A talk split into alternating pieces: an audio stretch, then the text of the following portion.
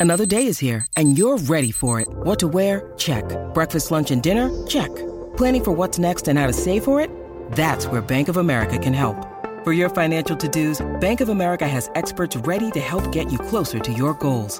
Get started at one of our local financial centers or 24-7 in our mobile banking app. Find a location near you at bankofamerica.com slash talk to us. What would you like the power to do? Mobile banking requires downloading the app and is only available for select devices. Message and data rates may apply. Bank of America and a member FDIC. Look, Bumble knows you're exhausted by dating. All the must not take yourself too seriously and 6-1 since that matters. And what do I even say other than hey?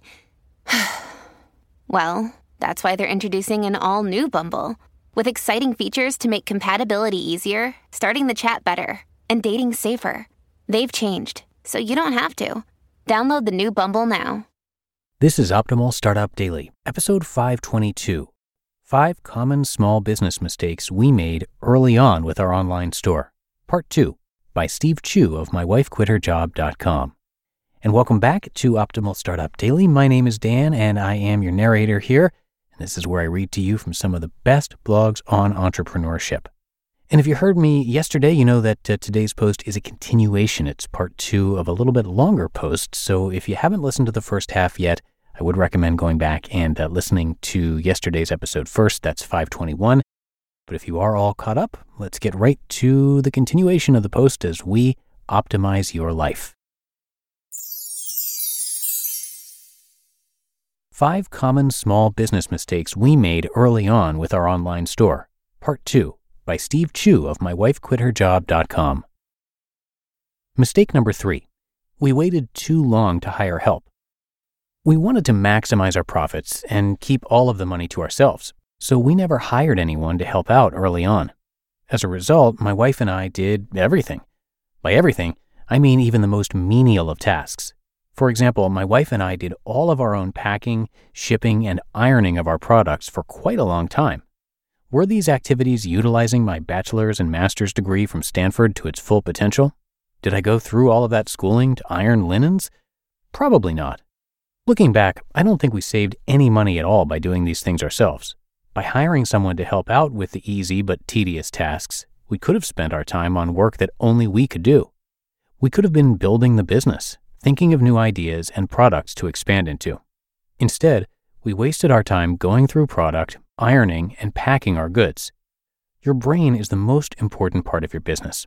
The sooner you realize that your time is valuable, the sooner your store will become successful. Mistake number four we didn't invest in infrastructure.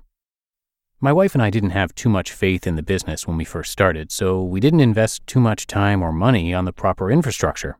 As a result, we didn't take the time to establish an efficient flow to pack and deliver our goods to the end customer. We also didn't purchase the necessary equipment and or software that could have saved us a lot of time when prepping our products for sale because it required an upfront investment. Our main rationale for thinking this way was that we would solve our infrastructure problems on the fly once business started to pick up. This was a big mistake. Once orders started coming in, we found ourselves scrambling just to keep up.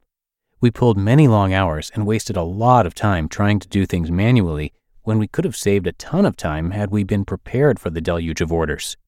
If we were to do everything all over again, here are a few things we would have done right away. 1. Sign up for a shipping service. Today we use Shipping Easy for all of our shipping needs, and it's free for up to 50 packages a month. Saves a ton of time.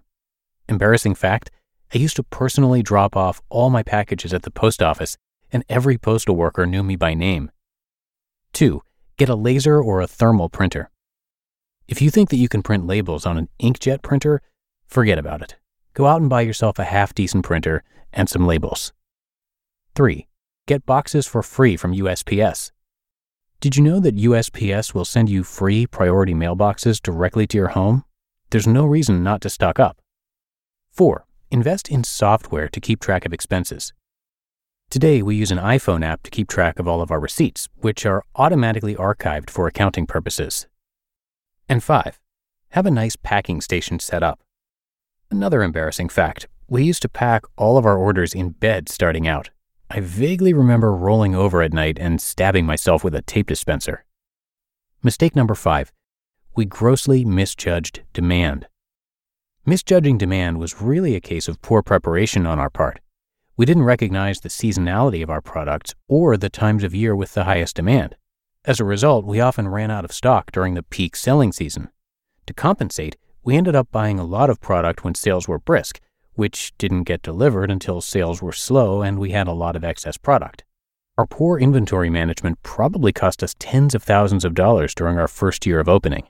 Ideally, we should have taken the time to research the peak seasons for our category of products and stocked up on the proper items accordingly. Today, we know that the holiday season often results in three to four times our normal sales volume, so we plan accordingly. We also know when our B2B customers are likely to order as well, so we set aside inventory just for them. In general, if you have a product that is selling well, then it pays to stock way more than you think you can sell during the holidays. Otherwise, you'll leave lots of money on the table when you run out of stock. If you have chosen your niche carefully, the upside of having extra inventory grossly outweighs the downside of not having enough product for sale. Conclusion In the grand scheme of things, you can make a ton of mistakes and still be successful, so don't fret the small stuff. In business and in life, common sense often prevails. So if something seems too good to be true, it usually is. The best business advice that I can possibly give is to put your best foot forward. Try to plan for as many contingencies as possible and let things ride. Even if things don't go as planned, at least you know that you tried your best.